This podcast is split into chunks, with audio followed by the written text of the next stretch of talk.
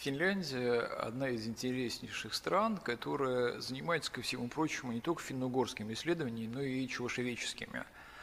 А началось это очень-очень давно, еще в середине девятнадцатого века, когда не был понятен статус чувашей и чувашского языка, то ли финно-угорский, то ли тюркский.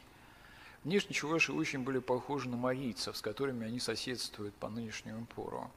В результате финским ученым очень быстро удалось разобраться, что чувашский язык в основе основ является тюркским, а не финно-угорским. Но интерес остался. Ко всему прочему, этот интерес поддерживался тем, что чувашский язык оказал значительное влияние на многие финно-угорские языки. Например, по подсчетам Михаила Романовича Федотова, в марийском языке насчитывается тысяча двести чувашских заимствований. В мордовских языках их не так много, около тридцати. Но есть достаточно большое количество в таком пермском языке, как удмуртский. Тому же самому Михаилу Романовичу Федотову удалось обнаружить около четырёхсот чувашских заимствований в удмуртском языке. И таким образом интерес к чувашскому языку поддерживался в Финляндии во все времена. Первый ученый, который собрал достаточно большой материал по чувашам, это Август Альквист. Его записи очень долгое время хранились в архиве Финляндии, и эти архивные материалы были опубликованы Кларой Адягашей и Эберхардом Винклером недавно отдельными изданиями. Я так полагаю, что данные книги имеются в фондах Национальной библиотеки нашей республики. Затем в чувашеведение включается Хейки Пасанин, профессор Хельсинского университета. Он был специалистом по мордовским языкам, и в свое время ему удалось собрать замечательный словарь мордовских языков в шести томах. Ко всему прочему, он занимался сбором чувашского фольклора, и в тысяча девятьсот пятидесятые годы, уже после его смерти, в Хельсинки был издан огромный том чувашских сказок на чувашском и немецком языках. Затем в финском чувашеведении наступает затишье, которое продлилось примерно полвека, и с двухтысячных годов чувашеведение снова возвращается в финскую науку, и современным центром чувашеведения Финляндии является сектор исследований языков Поволжья университета города Турку. В этом секторе работает Йорма Луутонен, он доктор философии и магистр алтаистики, и ему удалось подготовить и издать четыре замечательных издания для финских и европейских ученых. Во-первых, это «Чувашско-финский словарь» две тысячи седьмого года. В него включены восемь тысяч слов. Это, в принципе, большой объем для того, чтобы можно было финским ученым читать чувашские тексты.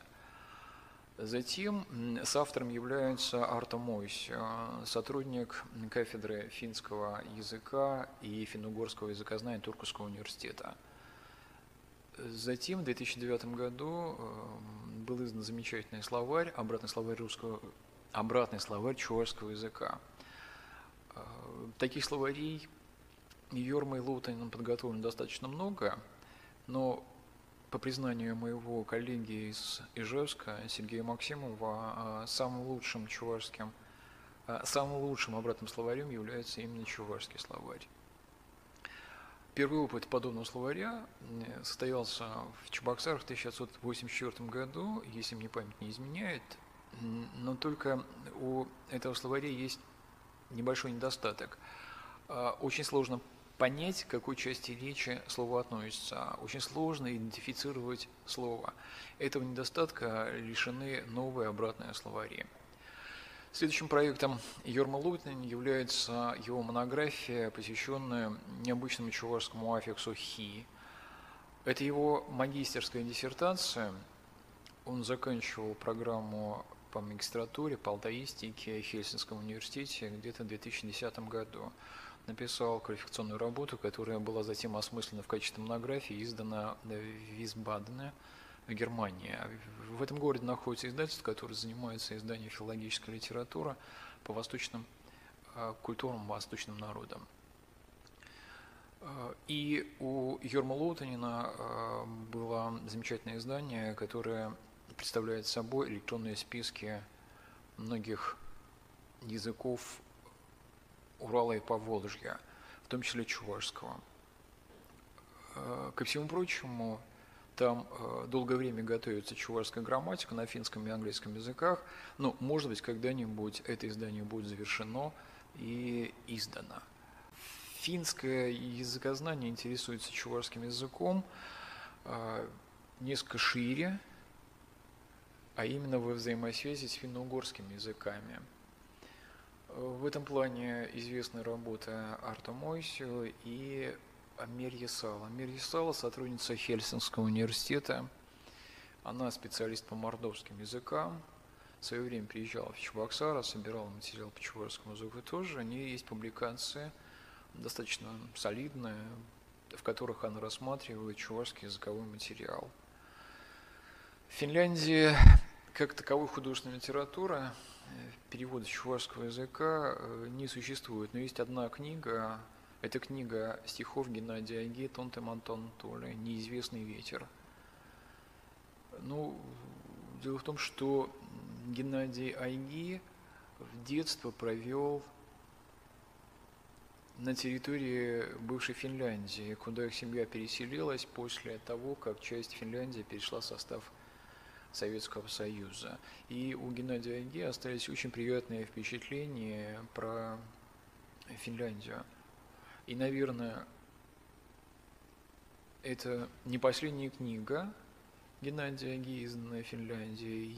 Есть подозрение, что воспоминания Айги, его дневниковые записи, его детские произведения, которые касаются Финляндии, будут там изданы в будущем. Финские ученые работают на очень высоком уровне, им удается описывать чувашский язык на, по требованию мировой науки, и очень многие свои работы они теперь пишут на английском языке. Это позволит их разработкам выйти на международный уровень.